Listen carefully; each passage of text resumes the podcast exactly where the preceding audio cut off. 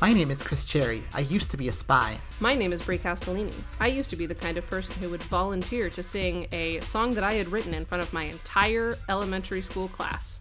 Just kidding, it was a high school class. We'll get back to that. But first, this is Burn Noticed, a weekly rewatch of the USA television masterpiece Burn Notice about Michael Weston, a spy. Throughout this podcast, we will be rating each episode on whether it is A, an episode of television, B, a great episode of television, or C, a great episode of Burn Notice. If you want to know what complicated calculations go into these ratings, wait until the end or we'll explain them. Also, if you or anyone you know knows Jeffrey Donovan or anyone that was involved in the production of Burn Notice, please get in touch. You could send us questions, suggestions, compliments, and no criticism of any kind at burnnoticedpodcast at gmail.com or to our Twitter at burnnoticedpod. And as always, it is Burn Noticed with a D. That is the name of our podcast tell me, Brie, about the time that you sang. I was going to talk a little bit about The Queen's Gambit because I've also watched that show. Oh, it's very good. I love The Queen's Gambit. The Queen's Gambit is really fun, but no, fuck The Queen's Gambit. Tell me about this thing. I bet I could even find the song. Uh, it's so when I was in high school, um, I was not what you might describe as popular and for very good reasons. I was a fucking weirdo. Like I have said this before. I've said this to therapists. They don't like that when I say this, but I say I would have bullied me in middle school because I absolutely fucking would have bullied me in middle school. I was awful. I was so just you couldn't be around me. Frankly, I'm amazed anybody was. I um, it seems to me that like you were like Liz Lemon. Kind of. Like in that episode I, of Liz Lemon where she goes that you know that episode of Liz Lemon? yeah, that episode of Liz, Lemon, Lemon, of course, my favorite Liz Lemon. To her like high school reunion and she's mad at everyone because they all like made fun of her, but it turns out she was like she was the bully. Fucking devastating to everyone else. I am assuming that I, that's what your childhood was like. Not really, because I definitely wasn't a bully. But had I, how if no, I you learned that as later. my current, no, yeah, I, I bully people now for sure. But at the time, I was so obnoxious that current me, looking back, would have bullied me. Is my point basically? Because you learned so, the ways of bullying. Exactly. I got better. I got stronger, and uh, oh growth God, doesn't always have here. to be positive. Exactly. So basically, I was something of a minor singer songwriter. I was not musical, but I had a decent voice. I still do. If if you I can not sing a major singer songwriter like a Taylor Swift. exactly. Well, but I didn't actually have any like I I, I was a lyricist. I, I think would be a better phrase because like I was always a writer, so I could write song lyrics and like I could sing okay. Yeah. You know, so like the two and of those things were not going to stop me in a minor key. yes, they were all very creepy. No, so I would like I would write these really were you basic. A minor when you wrote them? I was. I was like 13 and it was a real problem. But anyways, I wrote a lot of songs and for what I don't actually remember the context, but I know it was unsolicited. I offered to sing one of the songs that I had written in front of my freshman year literature class. I guarantee no one brought up the fact that like I wrote songs. I did. And I guarantee no one asked me to sing. I think I offered. I don't know why. I do know that one of the reasons that I probably offered is because I had written a song that was directed at a kid in that class because I was mad at him because he had been mean to me and of I was course. like low key in love with him. And so I don't think I have this song. I have a lot of songs that I used to write, uh, but I don't think this is the actual song that I sang. Oh no, it is. It for sure is. Oh, you I found it. Oh, now. great. That's good. I did. It's a song called "From the Back of a Classroom." Uh, from the back of that. the classroom. But yeah, basically, I got up in front of my freshman year literature class and I sung a song that was a direct like response to the way I had been treated by a boy in that class, and I don't actually know if he knows this, but it was still an aggressively uncomfortable thing to do because I was just singing along to no music with like a very limited capacity to sing. in front of my entire freshman incoming class. And like the important thing to know about like the high school that I went to is that it was a it was fed from two di- like multiple different um middle schools. Like it was uh-huh. th- there was the rich middle school. So it's a, it's the, like, a Veronica Mars situation. Exactly. And so I was from the like poor rural middle school where there were bars on the windows. Like that's the level that we were working with. And Yeah. everyone in this class was like my new classmates. Like this was a, my opportunity to start afresh. And I thought, no, fuck that. I'm going to dig myself an even deeper grave into nobody liking me. I'm going to sing from the back of the classroom an original song by Brie Castellini in front of all of these fucking teenagers. How many songs do you have? Uh, well, I have more than I definitely have here, but uh, I have 35 saved on my computer. well, um, Patreon bonus. yeah, again, guys, we're running out of burn notice seasons. You got if you want a podcast, if you want a Patreon or a Substack, perhaps where we actually like give you some nonsense, like you're running out of time. So you better Oh fucking god, please email us and say, hey, I want to give you money. No, hold on. Brie, Brie, don't read me the lyrics. Sing me the lyrics. even if I can remember a handful of the melodies, like they are not good. So it's hard to like think what would a bad version of this like how could I badly musicalize Alright. the words that I'm saying right now? Like it's basically just bad poetry that rhymes more often than my poetry tends to. But here's here's the chorus of from the back of the classroom. But I don't know what to do. Should I think about you, or should I walk away of all the things you used to say about how I would reach the stars, clear the clouds from the sky? I mean, that's, as you I can was do that. It's from the last line. You can kind of make it work. classroom. Classroom's not Yeah, no, fucking I mean, like- rhymed with anything. Rhyming in music is I only fear the di- somewhat important. I fear the day, people yelling, screaming. I fear the night of the memories shared. So hard, so difficult to keep up today. But I don't know what to do. Should I think about you, etc., etc. It goes on this way.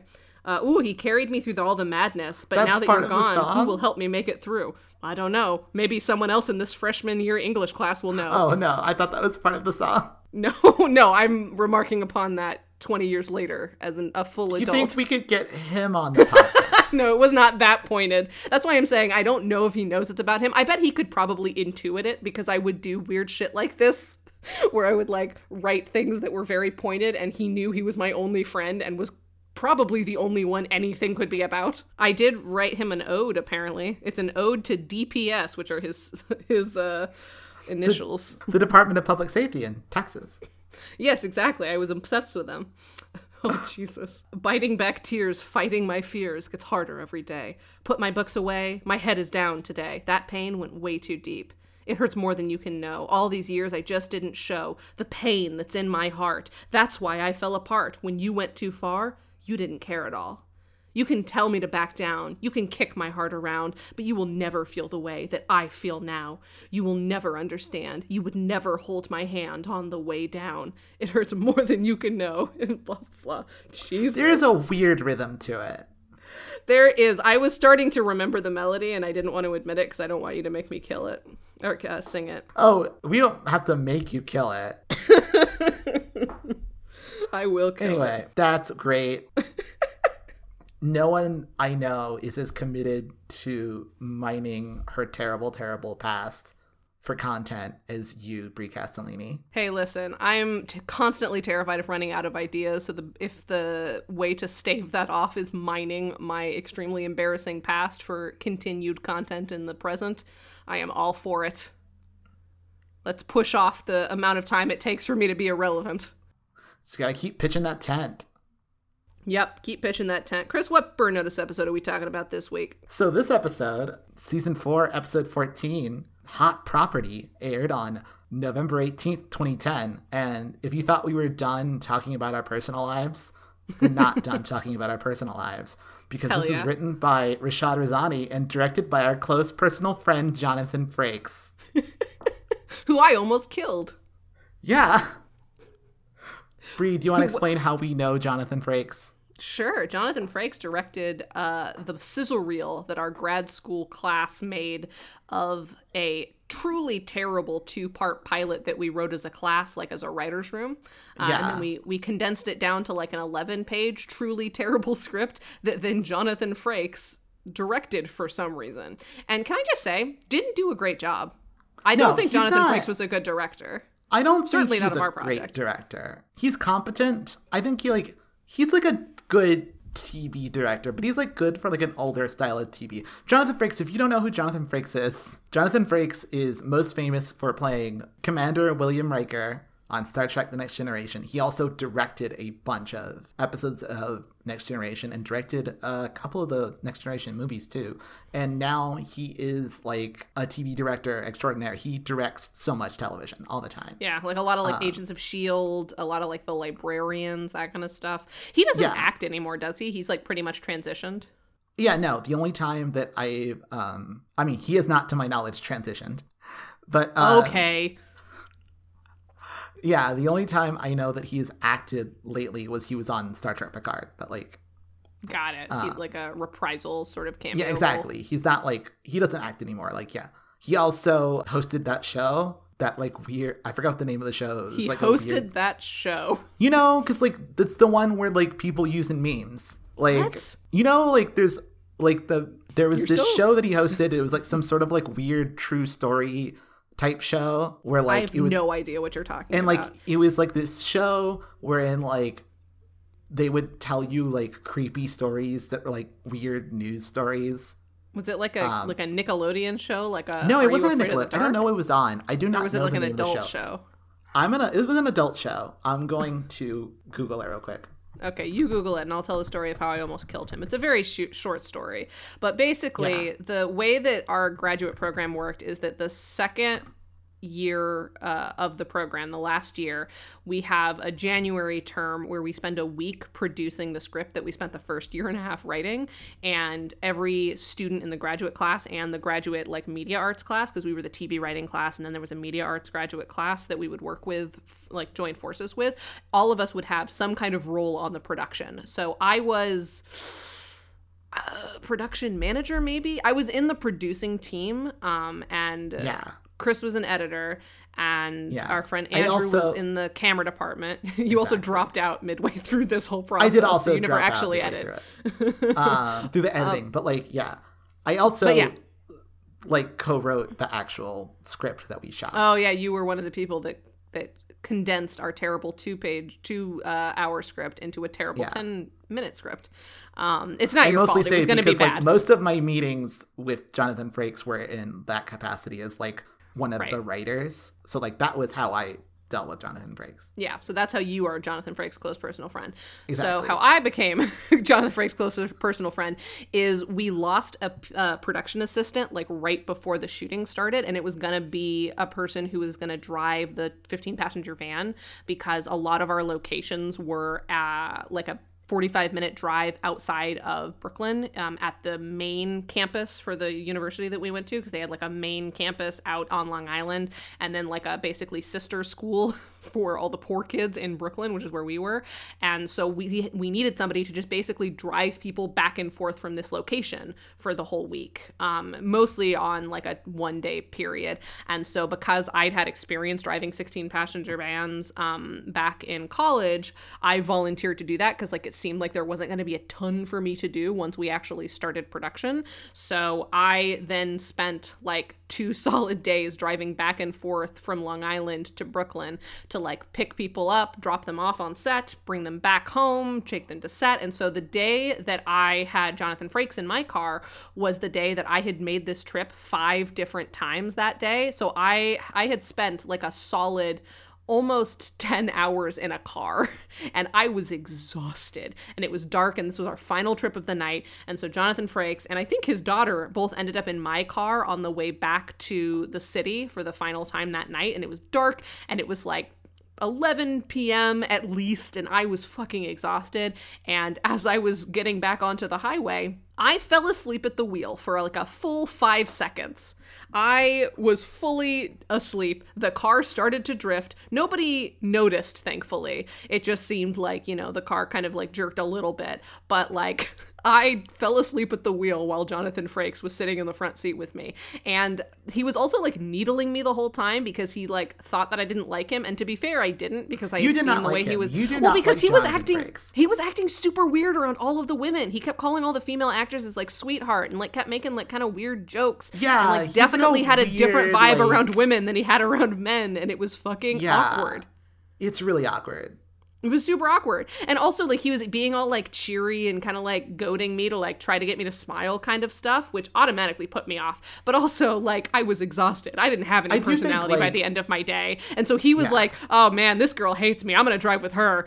you know, like trying to like endear me to him, but I was too exhausted to take his shit at that time. And so I think he thought that that was like a fun challenge, like we were kind of flirting and like not in like that kind of way, but like definitely he was excited Like, that he's I like was being, not he's giving trying him to be anything. charming him. Like, I, like I will say, like on balance, he seemed to run a relatively like chill set. I think that's why he gets work. Sure. Is that like he like runs pretty good sets.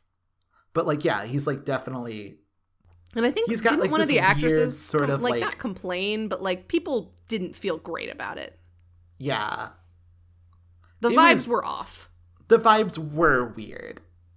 Like, no, he has a vibe. Like, no, sorry if you're a fan of Jonathan Frakes, but it, there was a vibe. Like, I Yeah. don't, not saying that he's like a bad person. No, no, no, no. He's Yeah, just like he, a he seemed little- perfectly fine. He's just like a little old fashioned in a little way that it's yeah. like a microaggression kind of a thing where like I don't think he's actively trying to be No. a creep. It's just, you know, he's he's from a bygone era of the way that you Yeah. treat people when you are a powerful white man. Um and it's not great. But yeah, so anyways, I almost killed him because I fully fell asleep at the wheel as he was like goading me about hating him. So uh, it was almost a self fulfilling prophecy, but it ended up being fine. We're all alive, and Jonathan Frakes has gone on to direct a great many more episodes of Agents of S.H.I.E.L.D. So everything Yeah. ended out fine in the end. He ho- he also hosted a show called Beyond Belief Fact or Fiction. I see you've sent me a YouTube video. Yeah, it became like a meme for a while where people would edit together like all of these different bits of just like Jonathan Frakes' hosting segments. Because like presumably the like format He's of the like show sets is it up, and then you play a clip, and then he sets it up, and you play a clip. Exactly. And so like editing together all the setups. Like there's one video that's just like him saying no in all these different ways. Mm. And him saying yes. And then there's also this one that I've sent Brie of like him just asking you weird questions. Great. Um, Well, it's been officially 20 minutes, and we have not even read the IMDb description of this Burn Notice episode, so we should probably get back on task. We but I have very that. much enjoyed this walk through the past with J- Jonathan Frakes and my this minor career in a a lot of ways is a blast from the past. Ooh. Let's keep going. The premise of the, ep- the episode, according to IMDb, is a thief blackmails the gang into helping her get a chemical weapon back from the Venezuelans who stole it, and Jesse turns to Marv, his former handler, to help Michael get his hands on the Bible. Marv, as you remember, played by Richard Kind, mm-hmm. would- who we also met during grad school. Oh, that's true. Actually, I was remembering that because we we met him because he was on Gotham and Gotham shot at the place where we were going to school. And what I was remembering is that he's like fucking really tall in real life, and I noticed in He's this so much taller than you think he is. he's way taller than you think he is. And then Jesse is taller than him in this scene, and I was like, holy shit, I know how tall Richard Kind is. Jesse must be a fucking like Goliath. Yeah, no, he he seems tall as fuck. Is what they're looking for the Bible? I thought the Bible was just the key. And the actual like the the, the decoded bit is Yeah, not they're the not Bible. I looking thought for the, the Bible. Like the Yeah, Bible okay. is no longer relevant. Yeah, the now that the Bible has been used, we know it's been used because we know that the guy who has the information has u- has decoded the information, and that's why he knows how important it is. So yeah, I don't know why the Bible is in this IMDb description. That's very confusing. Yeah, no, it's nothing to do with the Bible. It's just like I think part of it is that like the the list doesn't have as good a name. Like they call it the knock list, but like again, a list by itself kind of just doesn't have as good a name as like the Bible. I think that's probably why. But anyway, it's it's inaccurate. Let's get into the weeds. it is inaccurate. Talk about Let's how get into the inaccurate it weeds. Exactly. All right. So the episode starts. Michael breaks into a police station and gets the emails of Justin Warner, who is the guy who decoded the knock list. Like he, they want to figure out what his deal is, what he is up to, what his Who plans his are. contacts are, like any information about this random dude that has now, you know, blown onto yeah, the scene. and and he is definitely like a, a CIA classified type dude, but apparently it CIA classified type dudes like sometimes have to work at a police station, so there's just sections of police stations that are specifically for classified dudes and that's what he breaks into so this, it's a really fun sequence where like michael just like walks into a police station and pretends to be like three different guys Mm-hmm. Yeah, there's a moment where he like picks up uh, a file to kind of like walk by as everyone's freaking out. Then there's another section where he like puts on a jacket and like calls somebody a rookie, even though he has no idea if this person's a rookie. Exactly. And then there's one final time where he's out front and he's sort of like barking orders at people and then like gets into the car with Sam. It's very yeah, fun. It's, it's definitely really fun. a really fun. It's one of the better cold opens we've had this season. Like some of the cold no, opens yeah, are really kind of a it. wet fart this season, but this one it was good. Yeah, exactly. No, yeah, the bit where he calls the rookie a rookie, like he throws a chair out the window, and then he's like, he jumped out the window. he um, sure did. It was really very great. fun. It's really great. I enjoyed it. But yeah, it's fun cold open. After that, though, Michael and Jesse pour through their e- the emails and figure out that Warner is planning on auctioning off the list, and they need to figure out when and where this is going to go down and who it's who is going to be there. So Michael suggests that they talk to Jesse's old contact, Richard Kind, aka Marv, aka the guy with the wife that just Justin Tracy, Jason Tracy hates for some reason. And so, like, yeah, Richard Kind has returned as Marv and not the other character that he played in season one. yeah, I, yeah, I still can't get over that they did that.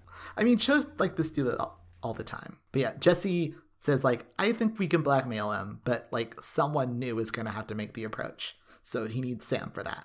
Meanwhile, Madeline comes in and notices that like Michael and Jesse are like tense, and she's like, "What if I just got like margaritas and we'll hash this out?" He's like, "Nah, I got shit to do. So Jesse just nopes right out. And Michael's like, nah. Jesse says that he has to go because he's working on a job with Fee. And then, like, Michael's sad that he's not working on this job with Fee. Yeah, he's like, Fee has a job? She didn't ask me. And then Jesse's like, that's because you're supposed to be resting. And then he, like, hits him in the shoulder that he was shot yeah. in and, like, walks away smirking. Yeah.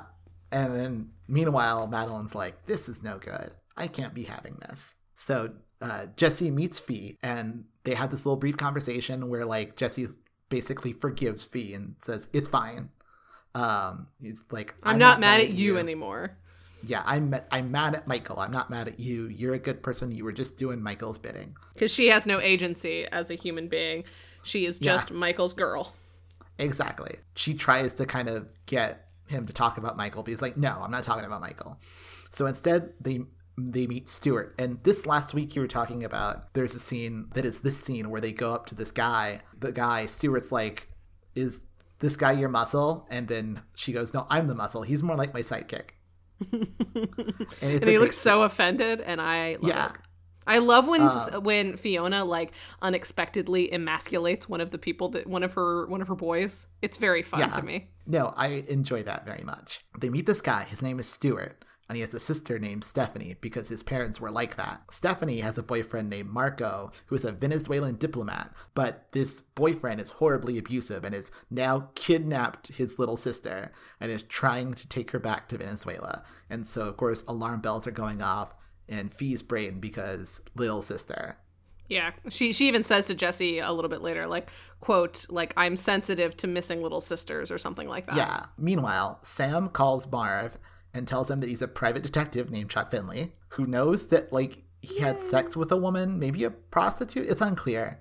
Like yeah, but someone... well, it, was, it also kind of he calls her a young woman. I was a little bit nervous that it was she was underage. Like the way that it was set it up set up was kind of vague. It's super vague as to what went down. I don't think it was that. It it was an affair but yeah, I don't. I didn't like how I think Sam it was like emphasized an affair, young. Or maybe that she was a prostitute. No, no, I don't think. I didn't get that vibe. Like this, Burn Notice is not a show that like lets its pedophiles that can deal be, with statutory rape. Yeah, that lets its pedophiles be like somewhat heroic. This is not that show. That's fair. So like yeah, no, I think it's just meant to be like an affair or something. Maybe says, with a anyway, much younger got... woman, but not necessarily like a young woman. But yeah, no, I kind of got the vibe that it was maybe a prostitute. Well, we know he was willing to sleep with Fee in the last episode we met him in, so he definitely is open to affairs. So they have an example of one, and they're like, "Get to Miami, or we will, you know, release information yeah, about this." Exactly. You need to get to Miami and deal with this. Like, he's like, "What is?" what am I supposed to do? And he's like, don't worry about it. Just come to Miami. Meanwhile, in Miami, uh, Fee and Jesse uh, stake out Marco's mansion, but they need to get a better look at his security. So Jesse like stages a car accident and then marches into this compound as like an angry car accident victim, just being like, "I'm gonna sue everyone." He just like walks into the building, like looks around everywhere, checks all the security. Is like, "No, I'm gonna call my girlfriend. She's gonna give me a ride and anything." Because like y'all better like suit up because I'm gonna suit the pants off everyone. And they pull a gun on him, and he's like, "Never mind, I'll go." They do give him a big stack of cash though, which I bet is nice. It's like getting tipped during his delivery job a couple episodes ago. Like I bet that's nice to just like sometimes get a bunch of money from people. Because now that he's not living with Madeline, he's got to pay rent somewhere. I feel like Michael would probably like give that money away. Oh, totally. But what he wouldn't do Michael it in like cash. a like like he wouldn't give it to like a charity. Like I don't get the sense from Michael that he's like a charitable guy. It's more just that he hates money for some reason. He hates it. So I bet he would just like slip it into his mom's house or something. Like it would. It's still nice that he's giving it away, but like there's not really like a an ethics thing. You know, it's not about like I want to do good in the world. I want to give it to the Just people who deserve having it. money. yeah, yeah, exactly. He just hates capitalism. I think that a, an unexplored part of this whole show that we're doing is that Michael Weston can't speak Spanish and hates capitalism because he also hates working. Hates it. He hates That's labor. true. He hates working. He, hates labor. he hates working, he hates money. yeah, He hates the Spanish language. I don't know how that fits in yet, but we'll get there. it's part of it. It's de- it's definitely part of it for sure. Anyway, so Jesse in like staging this car accident does like kind of bang his head up a little bit. So Fee patches him up at the loft uh, while they go over the security of the big compound. Michael, who you know lives at the loft, is there eating a yogurt and just kind of keeps bugging them about it. Just like, hey, what's that? Maybe you should look into this. You know, this thing that you're doing. I can help. Do you want to help? I'll, I'll come along. That's fine. I'm just eating yogurt. It's fine. And then he explains that he doesn't think that this is just a kidnapping because this is like way too much security for a kidnapping. There's something else going on here. And he's like, well, we're going to talk to Stewart again. And Michael's like, no, I'll come too. Just, yeah, sure. I'll come. Whatever. It's fine. And Fee's like, okay, come. And then Jesse is annoyed. Yeah, Jesse's like really mad. Well, because yeah, the whole the whole scene is very tense. Je- like they're very much at each other's throats. Like Michael Weston is being very passive aggressive, and Jesse's like, "Just spit it out. What have you figured out, Michael?" and then Michael just keeps It's inserting great. himself, and Jesse's like, "Oh, fine, I guess you can come." And Fiona's like, "Oh my god, you guys." Anyway, so they go to meet Stuart, and Stuart maintains that he is just a big brother trying to get his sister back, and then he gets shot. And it turns out, actually, they've been hired by Natalie, the thief played by Callie Thorne from last season in the episode Friends Like These, who pretended to be an abused girlfriend but was actually the bad guy who was Twist, a bad girl. Mm-hmm.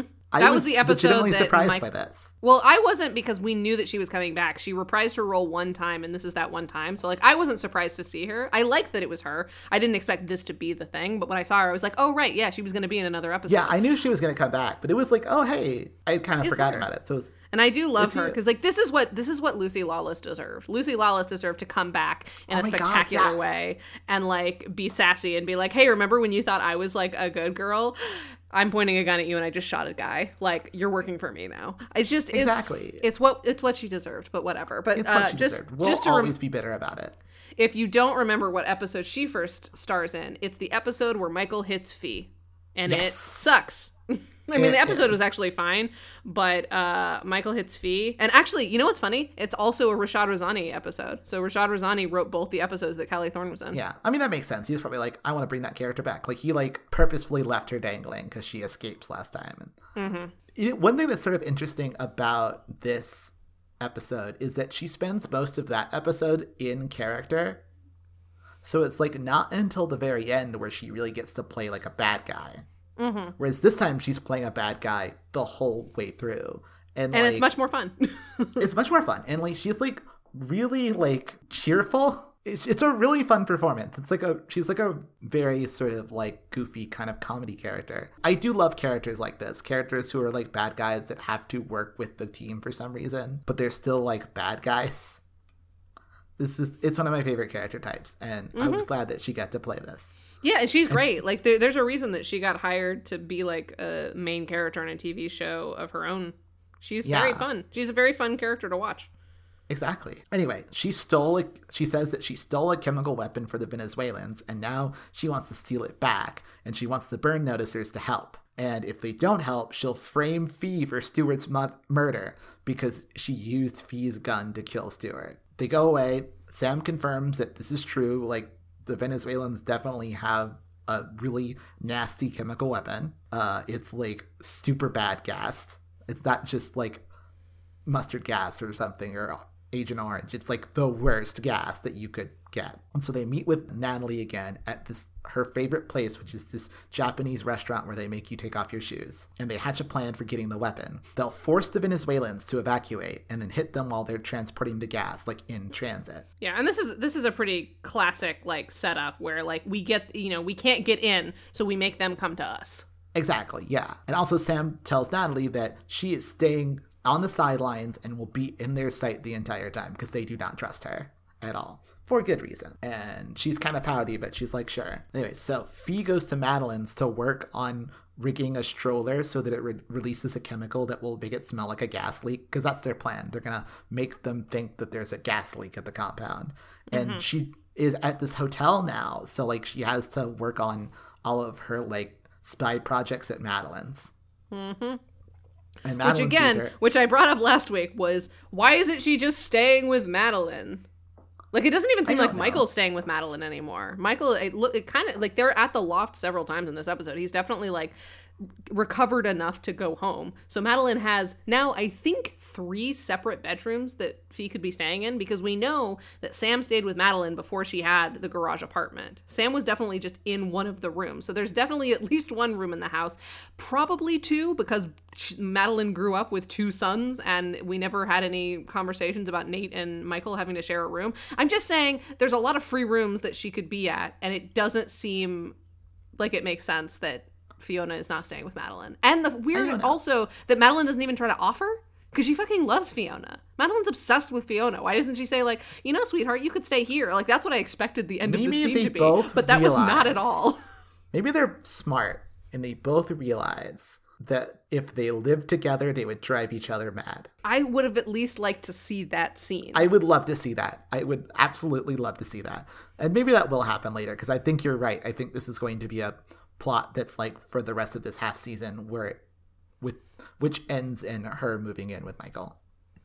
Yeah, I'm, I'm I'm like I I remember I don't remember any of this happening. Like at this point I fully this is only the second time I've watched any of these episodes and the first time I watched them was like 10 years ago, but I do distinctly remember it being a thing when Fiona moves in with Michael. Like it's like a this is what we're doing now kind of moment. Like it's a it's a significant step forward in their relationship. So i do yeah. remember that that's a thing. I don't remember any of the circumstances but emotionally i'm getting a vibe that this is when that happens. Yeah that makes sense. Anyway so madeline's there and she sees her doing work and she tells fee that she's planning on trying to fix things with jesse and michael and she wants fee's help. Yeah and fee's like okay Sure. Yeah, sure. Anyway, so Sam and Jesse meet with Marv, and Jesse explains that, like, they're not going to blackmail him. They don't actually care about this thing that happened a long time ago. They just want to, like, get the info from this thing. And then he explains that, hey, you know, the last time that you got info from me, we brought down the CEO of Drake Technologies. That was a huge thing. You were involved in that. He kind of, like, plays on, like, actually,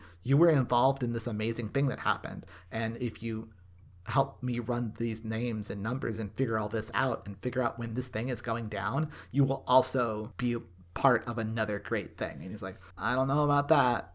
But yeah, sure. Yeah, unlike like, when Michael got burned, and anytime he tried to talk to the CIA, all of them were like, "Fuck you, Michael Weston, we're not helping." But now, anytime Jesse contacts somebody from the before, they're like, "You are a good guy, and you know what? If we're, you're doing good things, I'm gonna help you out." Like nobody gives a fuck about Michael Weston or what he's doing. Say. So all of, all of his contacts are such shitheads, but all of Jesse's contacts are like they might be shitheads, but they also want for the greater good. it's like, wow, Michael, you were thing. definitely not in the right department. No, or maybe Michael was just worse. and it's not until he got burned that he actually grew a conscience. Yeah, or even like I think like Michael, because like Michael is so like boring, you know. Like he was, Michael he was a tried like, and true soldier, follows the rules, like yeah, follows orders. Exactly, and like he wasn't really like hanging out. Whereas like Jesse seems like a guy you could have a beer with. So it's probably just like he has more friendships Like, whereas Michael was all business all the time. So, like, that actually tracks for me. But I just do just think it's interesting that even though we know Marv's like not a great dude, the thing that ultimately sways him is I'm doing good work. Yeah. But it's also telling is that what I mean, and I and obviously the circumstances are slightly different, but it's also telling that Jesse goes there. Whereas whenever Michael was trying to get in touch with somebody from the CIA, it was always about him. It wasn't about like I need to get back in so I can do good stuff, or like, hey, can I call in a favor to make sure that like I can help somebody? It's always about like, why don't I have my job again? Please give me my job back. And it's Exactly. interesting that like Jesse's whole thing now is like, no, I just want to do good. We'll deal with the job thing later. And for Michael, it was always job first. So maybe maybe he's not actually anti-capitalist. I don't know. I'll have to go back to the drawing board for that theory. I mean, I don't think he cares about capitalism. He just cares about the U.S. government. I mean, I mean, sorry, you just said the same thing twice. Do you, do you want mean, to re- rephrase?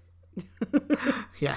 Anyway, so Michael, Jesse, and a very antsy Natalie watch as Fee pours chemicals into a pipe to make them think there's a gas leak, while Sam poses as a gas worker who tells them that they're all going to get blown up if they don't leave. It's like, y'all need to get out.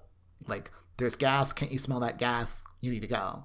Uh, however, Marco, the big Venezuelan bad guy, does not buy it. Like his goons are like trying to open the the vault um, that the chemical weapon is like being kept in, which Sam sees, so we now know where it is. Mm-hmm. But Marco's like, "No, what are you doing?" It's like the guy says we might die, and he's like, "Fuck it, we'll die."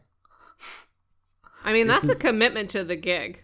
Yeah, and he does also say that like he kind of doesn't trust this. He's like, "This is a very spi- suspiciously timed gas leak." So they just send Sam away. Then, to make matters worse, a guard notices Fee and starts asking questions, especially when he notices that Fee has a stroller but no baby. Mm-hmm. And so Natalie, who does not want the ma- the operation to get blown, like runs over and then says that Fee stole her stroller, and the two of them like get into a whole physical fight because like they're pretending to be these two women who are fighting because like Fee stroller stroller, and then like the guard gets like annoyed and tells them to leave.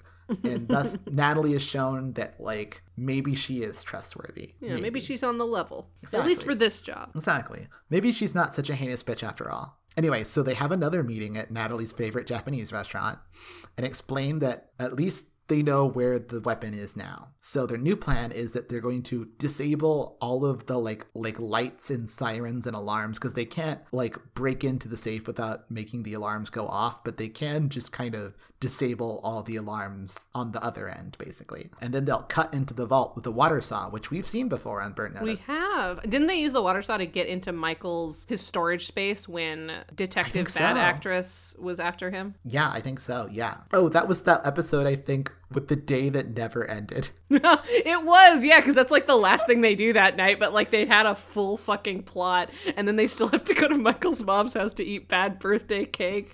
Uh, that was a fun episode. That was a fun episode. Anyway, um, Natalie says that, hey, that's going to take way too long. Uh, and they're like, no, we did it in a day. And and she says, but I can get my hands on a thermal lance, and I know how to use a thermal lance. That'll be way faster.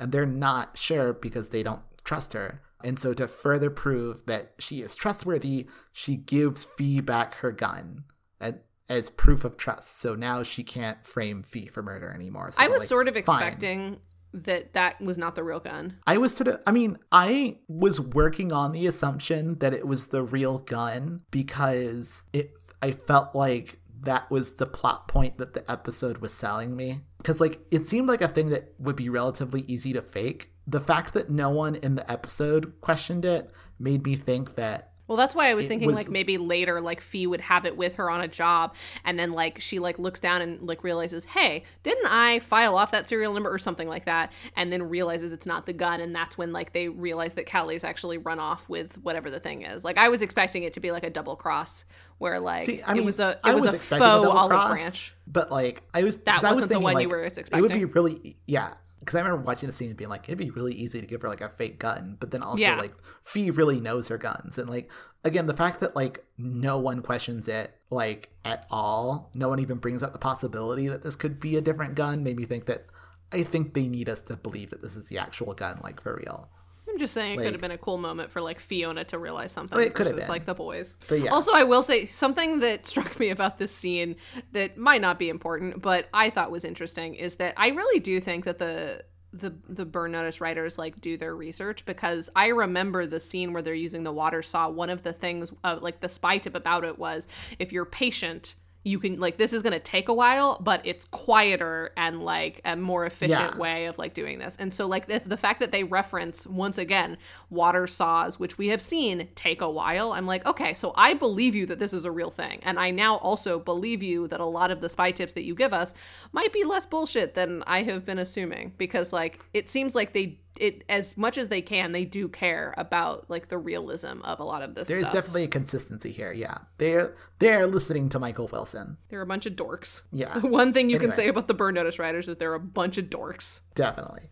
Come on our show. Anyway, so Jesse meets with Marv again, who is very nervous to the point of recording their conversation. Like he's like wearing a wire, not for anyone in particular, just so he has evidence, I guess. He says he doesn't want to be involved. The people that like are trying to buy the list are all very bad guys and like super high up bad guys. They all want to buy this thing. He does not want to be involved, but he does give him the information of when and where the auction is going down. He also says that you have to put $5 million in an escrow account just to get in the door. At which point, Jesse awkwardly asks him for $5 million. Because apparently he knows a guy at the Federal Reserve. And Who can like, give him like money that's about to be burned and like taken out of circulation. Yes. And Marv reluctantly agrees to do that. And like, yeah, and like, because apparently that's a thing that like you do with you're a spy. You can get old money that's about to be burned if you need cash quickly. But like, Mm-hmm. Right. you can't actually then it use doesn't it. because then it doesn't come out of the budget. Like it's just Yes. like basically burner money. Um It is really literally quickly- burner money. Did you mention that I, I might have missed it, but did you mention that uh, Callie Thorne's favorite restaurant means that they have to take their shoes off every Yes, time they I come did in? mention it. Okay, good. I, I I missed that you did, but then when you didn't mention it the second time, I was like, hang on, that's definitely something we should establish. Okay, cool, Yeah. I mentioned it the first time. cool. Yeah, I just didn't remember because I was not listening. Love you too. Oh, you. Neither of us listen to either of us. This is the whole thing with the podcast. We are two podcast hosts who record fully separately, but somehow God. things time out right. we are. I'm recording this on a Tuesday. You're recording this on a Friday. Neither of us have listened to what the other person has said, but somehow it works. We're like two like stars of a television show that hate each other. So all of the wide shots are like special effects. Yeah. Anyway. the finale of The Good Wife. That's been largely Anyway, disputed, so- but I kind of think it's true. Okay, so they're planning for the heist. They're planning for the heist. Um, Michael and Fee plan for the heist, and uh, Fee mentions that she threw that gun into the ocean. She's done with that gun. She is still pissed to be working with Natalie. Uh, they also go over Sam's escape route. Like, this is what Sam's going to do. And, like, the whole plan is that they're going to go and take out the security, get, like, get the weapon, and then go in completely different directions and then group up later. Yeah. And so they go in just before dawn and successfully get the weapon out of the safe and away from the area. But Natalie accidentally sets the vault on fire, which gets the attention of all the bad guys. And so they have to get out fast. And then during the escape, she breaks her ankle and Yeah. can't go over a wall. And she's like, that's fine. They're going to notice that the thing is gone and I'll leave and I'll be able to sneak, sneak away quietly. Yeah, like leave me behind. Don't, save yourself. I'll be fine. Yeah, definitely not suspicious at all. Also, not suspicious at all that she's the one that sticks, like, has the weapon. Yeah, exactly. Well, no, Oh no, she doesn't. No, Sam does. has I the forgot. weapon. Right, right, right, right, right. Yes. Sam has the weapon. No, no. Like, yeah, she does not have the weapon. Sam has the weapon. Like, they give the weapon to Sam, and he leaves. Um, which is why in the next scene, Sam is driving away with the weapon, but then the car gets flipped by a bomb in a pothole, and at which point Natalie arrives and then takes the weapon. Really quickly, so there's a spy tip that goes over this that I assume you'll mention because it's a decent one. But is the implication of the spy tip that like Sam's not a good spy because he didn't notice all of this stuff? Like the whole point is there's like a lot of construction and stuff kind of leading him away to a like des- like a deserted area, and that's how he can get redirected into this pothole bomb. But he does get redirected into the pothole bomb. So is the spy tip Michael basically like shading Sam for not noticing? You know, this seems like a thing we would talk about in spy tips, but Well, but we're talking about the uh, scene, so I wanted to mention it See, now. this Like, is did you get that impression as well? I wasn't sure because it I did kind of get that impression, but I got the impression that what was going on, it wasn't that like he was getting diverted. It was just that like the road was under construction. And like Sam does notice and kind of like is able to turn at the last second. Like if he hadn't noticed, he'd be dead. I guess. It just sort of seemed like it was basically, hey, Sam, here's all of the eight things that you missed and could have gotten away from this situation completely. like it just, it seemed almost like a passive aggressive tip. I don't know. It just came across that way because Sam continues along the path. But I guess you're right. He did technically save his life at the end of the day. So he, he noticed it when it mattered, you know, that final moment he noticed it. I just thought it was funny that like it was a spy. It's like one of the first examples of a spy tip where the character in the scene is like Yeah. not using it to like their advantage in the way that we're used to. I just thought it was I think 'cause it, was, Sam. supposed to be an advantage. Just like it, I Not until it was kind of the late. same thing. It was sort of unclear, especially since a lot of the spy tip, and we'll get to it. when We talk about the spy tip is about a different situation.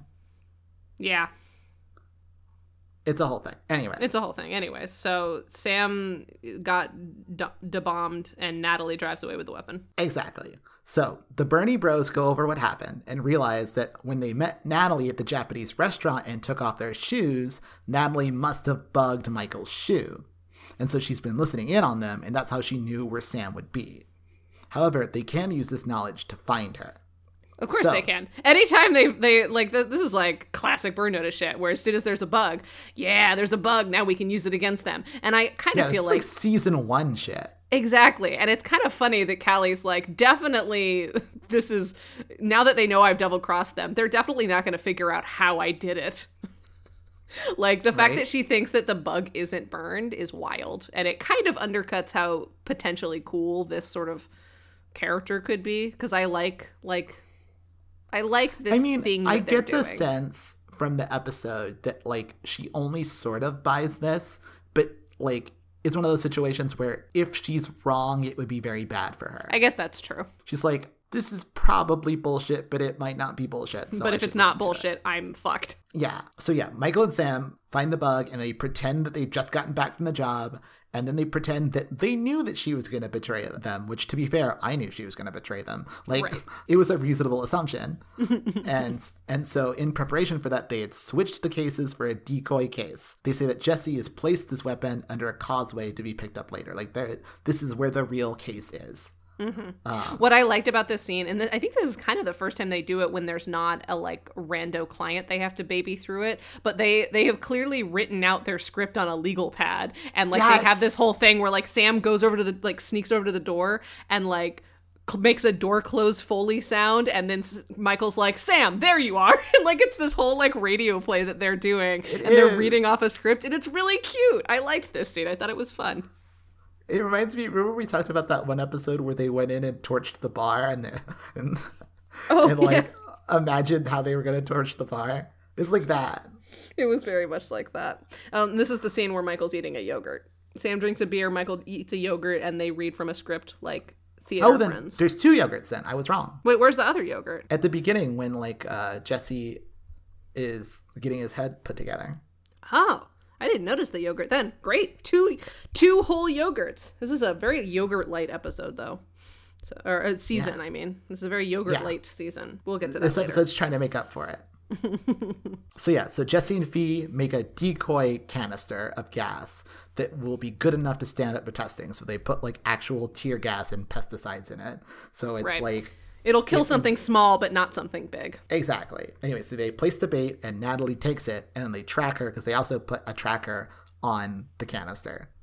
And they track her to like what is possibly her hideout or wherever. They track her to this place. Um, and Michael goes in while Natalie is inspecting both gas canisters. Uh, he holds her at gunpoint and tells her they're going to take her in. At that moment, the buyers arrive toting automatic weapons, and Michael says he's going to shoot the canister with gas if they don't leave. And they don't buy that he's going to shoot ga- gas and kill them all. And he shoots the fake ga- canister, which is full enough of tear gas and pesticides to seem real. Yeah, because like it's So- you're still getting tear gassed, which, as you know, is uh, favored by local terrorist organization, the police in the United States. Yeah. So the, everyone like runs away, and Natalie's like, "No, like fucking help me." And they're I'm like, dying. "You're fine." She's like, "You're not dying. You're fine." And then they like handcuff her to like a piece of equipment, and then um And then they put the bomb, the real weapon, the in her real bag. gas, and then tell her, like everyone wants you dead right now. So turn state's witness or die for real. Exactly, because like the Venezuelans want you dead. These guys that just ran away want you dead. Everyone wants you dead. It's fine. Um, and also, Fee makes a cutting remark about her looks.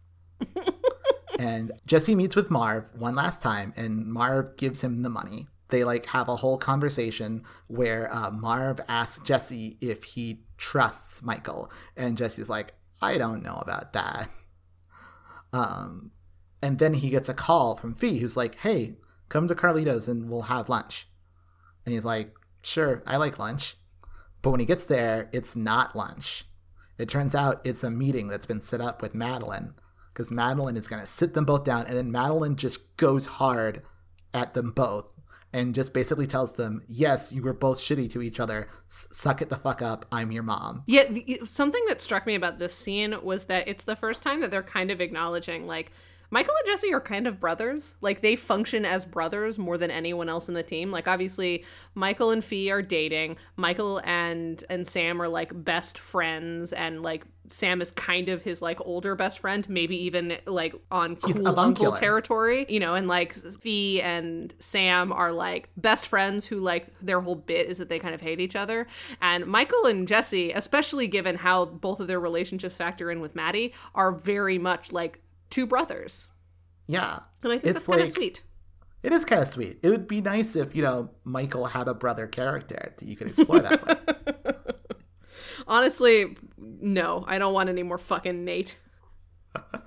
Oh my god. I, Anyway, I prefer that Madeline adopts Jesse and disowns Nate. He and his uh, Las Vegas wife can fuck off forever. Did he ever sh- show up again? I don't even know. He will soon. He's in this season. Oh my god, that's terrible. Nate is Yeah. imminent. Oh my god. Anyway, that's it. They like they agree to kind of bury the hatchet a little bit and they're working because they're about to go to an auction next week presumably. But that's how the episode ends. Can I say it's how sweet it is that like the thing that they do to show that they're cool with each other is that they get back to work because these two fucking knuckleheads the only thing they know how to do is work and I love that Yeah. for them. It's that's like so relatable to me. Like, all right, we're friends again. And you know how we know we're friends again because we immediately start making a spreadsheet. Oh, that's so unrelatable to me. that's why I like Burn Notice more than you. Yeah. I am also Anyway, let's a talk about some toxic spy tips. Yeah, speaking of There were a lot of spy tips this week and like Yeah, there were. My episode was pretty light, all things considered. Even of the ones that I had cut out before we started talking, like there weren't that many. But yeah, yours was fucking chock full. Rashad and like Raisani was I am looking at a hard. list right now and like it is a list of 12 tips and that is having taken out the bad ones and condensed a couple. Yeah, There were like 20 something when I started. So let's go through them. All right. National intelligence agencies and local law enforcement work together more often than you might think. Most metropolitan police stations have an office called a fusion center where classified intel is collected in one place. It's a great resource if you need information fast. Unfortunately, it does involve breaking into a police station. Yeah. That was the that was the starter tip, which I I clocked immediately because it's the first thing that is happening in the voiceover, and usually that's like a thematic voiceover, not really a spy tip. So I I remember listening to that and being like, oh, they're actually starting out with a real spy tip this time. That's interesting. Next tip get caught with a lockpick set in a police station and you've got problems. A pair of cheap sunglasses is less suspicious and just about as effective. Modify them in advance and you can use the stems and, as a rake and tension tool. And if you get caught, you're just a guy with some busted sunglasses.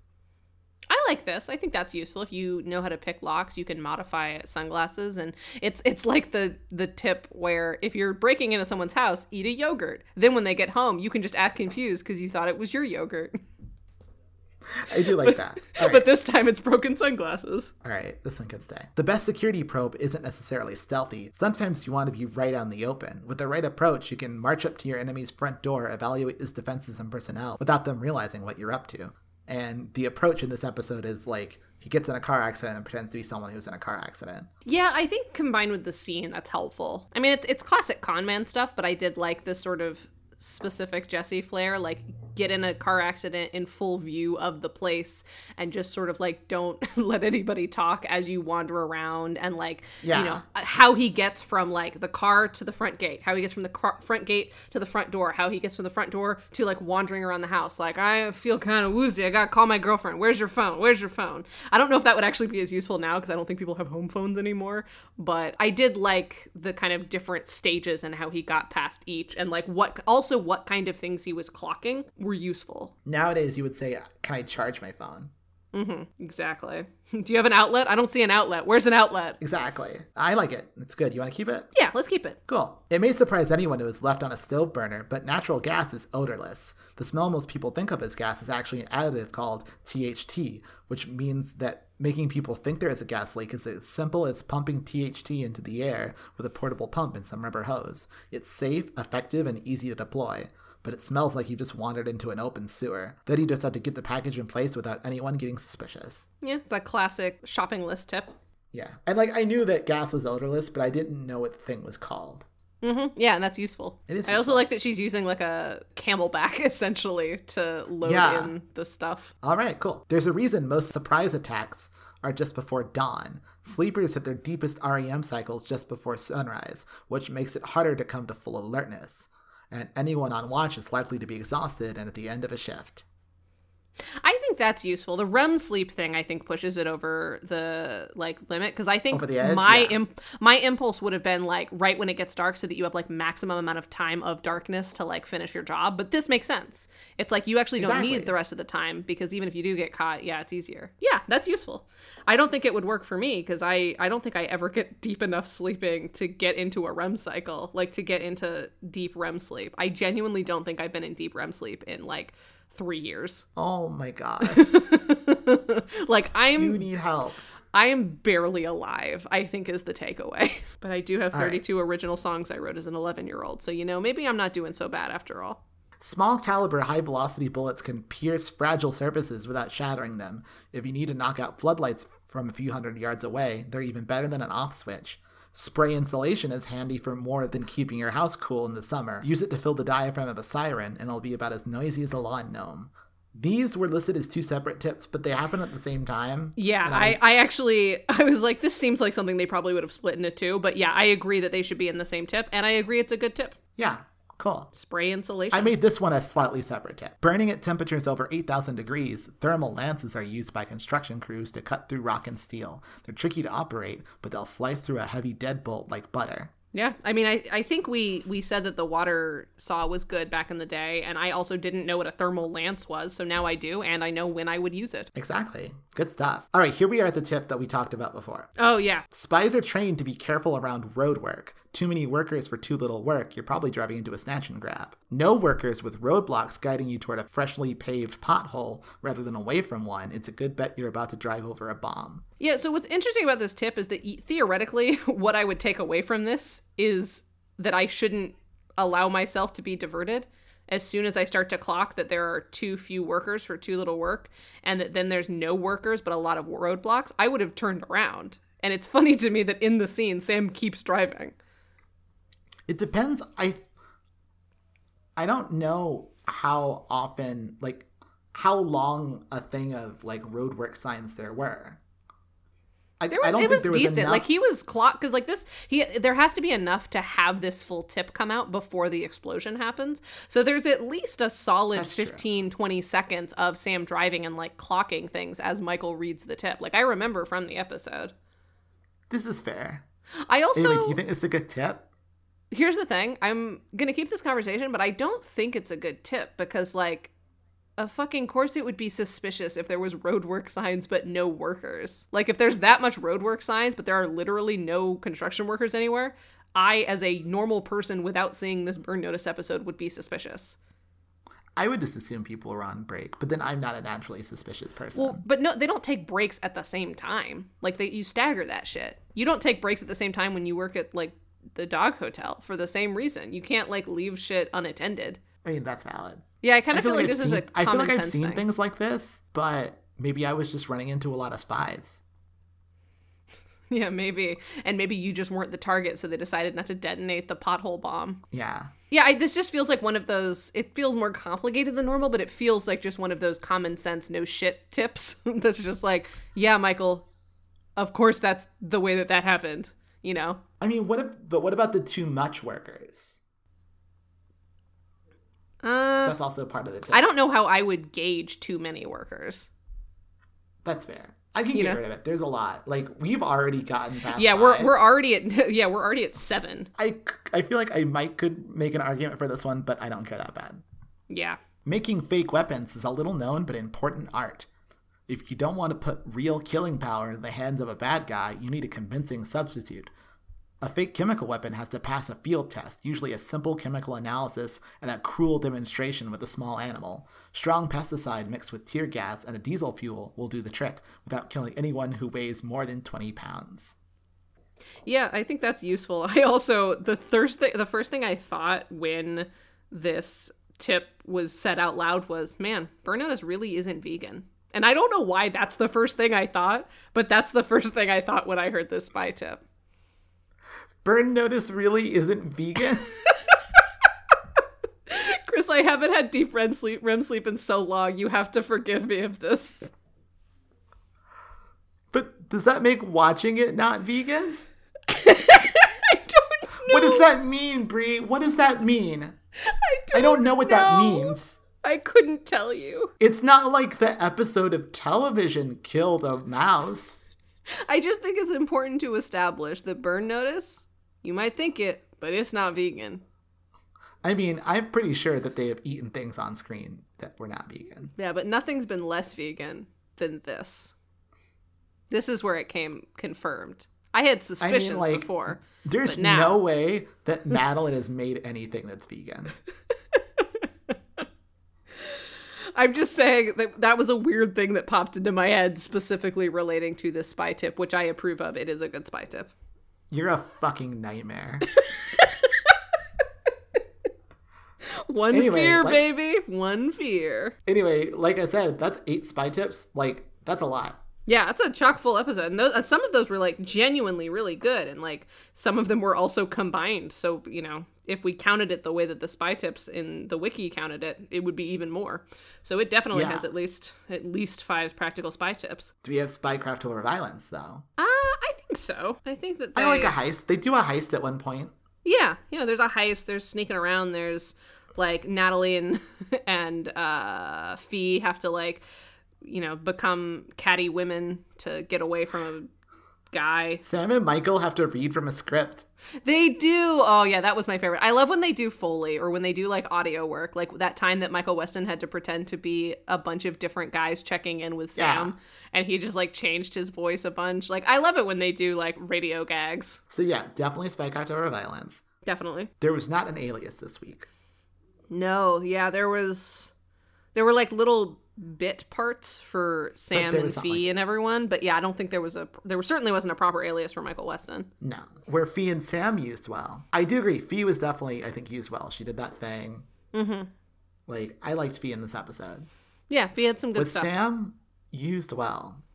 Sam's once again kind of taken a back seat because like these episodes have a lot more Jesse in them and a fairly compelling central like bad guy slash teammate.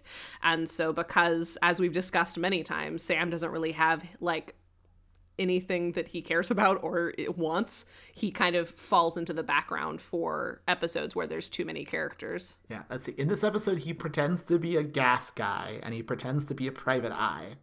Yeah, like he's involved. Like I, I, I when every time there's like not a good episode, like you when it's usually not a good episode of Fee, she's underutilized. When it's not a good episode of Sam, he's there and he's involved in stuff, but he just doesn't have any like standout sequences and No, like standout scenes. And so like this would be one of of those. It's been a while since we've had like a sort of- classic Sam Axe nonsense. Yeah, it's almost as if as the show has gotten better, they've needed him less. Well, yeah, Like because there was like, a time when the like he peak was like one of the best things about the show. Oh, totally. Well, like that's why we called it the, this rule like the peak Bruce Campbell rule. And Yeah. we ha- like peak Bruce Campbell feels like an element that doesn't really fit in to the episodes anymore. Which Like- again makes me think whether or not we should reevaluate it. I think we should because he's still on the team and like that is still a core part of his character. Like maybe if Sam starts doing a new thing that like we can evaluate as like the way that it's they're using Sam well, then maybe we can like restructure it. But But they've mostly just not been using him. exactly. And that's why he we haven't been giving it to them for him. Yeah. And that's why in this case, because that's only a 0.5, we do need Jesse to be interesting enough to be a main character to make this a great episode of Burn Now, Notice. was he? Hmm. Let's see. What did he do in this one? Well, he has all that stuff with Marv. He has all the stuff with Marv. And it's sort of, he is doing a thing that's distinct from Michael, like we talked about. Yeah. He's mostly in the Marv plot. Well, but he Um, also Jesse he does yeah he he thing. accompanies Fee. Yeah, he's Fee's sidekick. Fee's sidekick. That's good. That's a as much a good fee thing as anything. He also Mm-hmm. does run around in the compound and pretend to have been in a car accident. Oh yeah, he does. Like that's a bit that like that Bruce Campbell would have done back in the day. Exactly. Yeah, he he does very much take the kind of like flamboyant other guy part in the in the adventure this time. So yeah. Yeah, Um, and I I'll also think it's that. interesting. Yeah, and, and and also I think the the whole conversation we had about like the different ways in which Michael and Jesse navigate dealing with their old life and trying to like use resources now. I think that was an interesting distinction as well. Like him appeal, like definitely blackmailing Marv, but also appealing to his better angels. You know. Yeah, no, definitely. I think that is what makes Jesse worth it. Yeah, so I, I yeah. think that Jesse is definitely interesting enough to be a main character. So that is what four, That's three point five. three point five. which does technically make this a great episode That of Burn make it. Notice. Not as great of an episode of Burn Notice as last week's, but still pretty solid. Yeah, I didn't get Rashad Raisani is turning out to be one of the most competent Burn Notice writers. He definitely is more of like, you know, the establishment Burn Notice than But I he would does say. it the most well. yeah, he's you Like know he's it- never it- writing alt Burn Notice. Totally not. Yeah. You know, it's like an alignment chart, you know, or like a spectrum, you know, where at like one end of the spectrum is Matt Nix and Alfredo Barrios Jr., and on the other side of the spectrum is like Michael Horowitz, followed by Jason Tracey and Craig O'Neill. I think Rashad Raisani is like the true neutral of this spectrum. True. Um, in a way like- that I think serves him well, actually, as a writer. I do too. Gets to, like he gets to do like a balance. Yeah, and it, like it, you know, it's it, I don't think I I don't expect Rashad Raisani to ever have. Oh, he did. He did have a great episode of television this season. Um, no, I, yeah, I think he's getting better. Oh, and he had one last season too. No, yeah, no, he's like really He's not coming bad. his own. All right. Is this a great episode of television, though? I don't think so. I had I less fun with it than last week's, and like that alone is enough to knock it. Because like last week, I wasn't going to argue. See, I had more fun with this one than I had with last week's. Well, because I think you immediately didn't like the villain, and I think that probably threw off your interest in the fun overall, which is totally fair. Um, and for me, I think what bummed me out about this one is that like I don't think that the B plot was as interesting. No, like the stuff with Marv as was less fun than the stuff they did last week in the B plot of like tracking people down and like Fee and Fee and Jesse doing all sorts of fun capers. Like this week it felt more traditional burn notice like all right, we got to go to a guy and then we got to go to a guy again. You know, like it was less fun. It was just like they were bullying Marv. And I think that was what did it for me is that like there was not equal fun in both parts. But I did really enjoy uh Callie Thorne. Um Yeah, no, what is her she name? was great. Natalie. Like- yeah, she was great. And I love this coming back. I loved her. Yeah, she's fantastic. That like archetype that they're working with is fantastic. I do like that they did this. I don't think that the episode is good enough overall to be a great episode of television. Like it does not compare to other ones that we've considered great episodes No. of television. But I enjoyed it. Once again, I did enjoy the episode. I did too. Yeah, I don't think it's a great episode of television, but I did enjoy it. Yeah. So you're not gonna you're not gonna argue the other way. Oh either? no, no, I'm not gonna argue. Let's not get it twisted. Oh yeah, This is still not a Uh, good television show. yeah. So anyway, with that, it's just another episode of television, and there's nothing left but to thank Vincent El for our theme music. You can get more from Vincent at vincentel.bandcamp.com. And until next week, bye. I was going to do a bit where I sang something from one of my songs, but the one that I pulled up, I do not remember. But it's called On the Edge, and it starts with Do You Remember? So you can draw your own melody conclusions from that. Goodbye.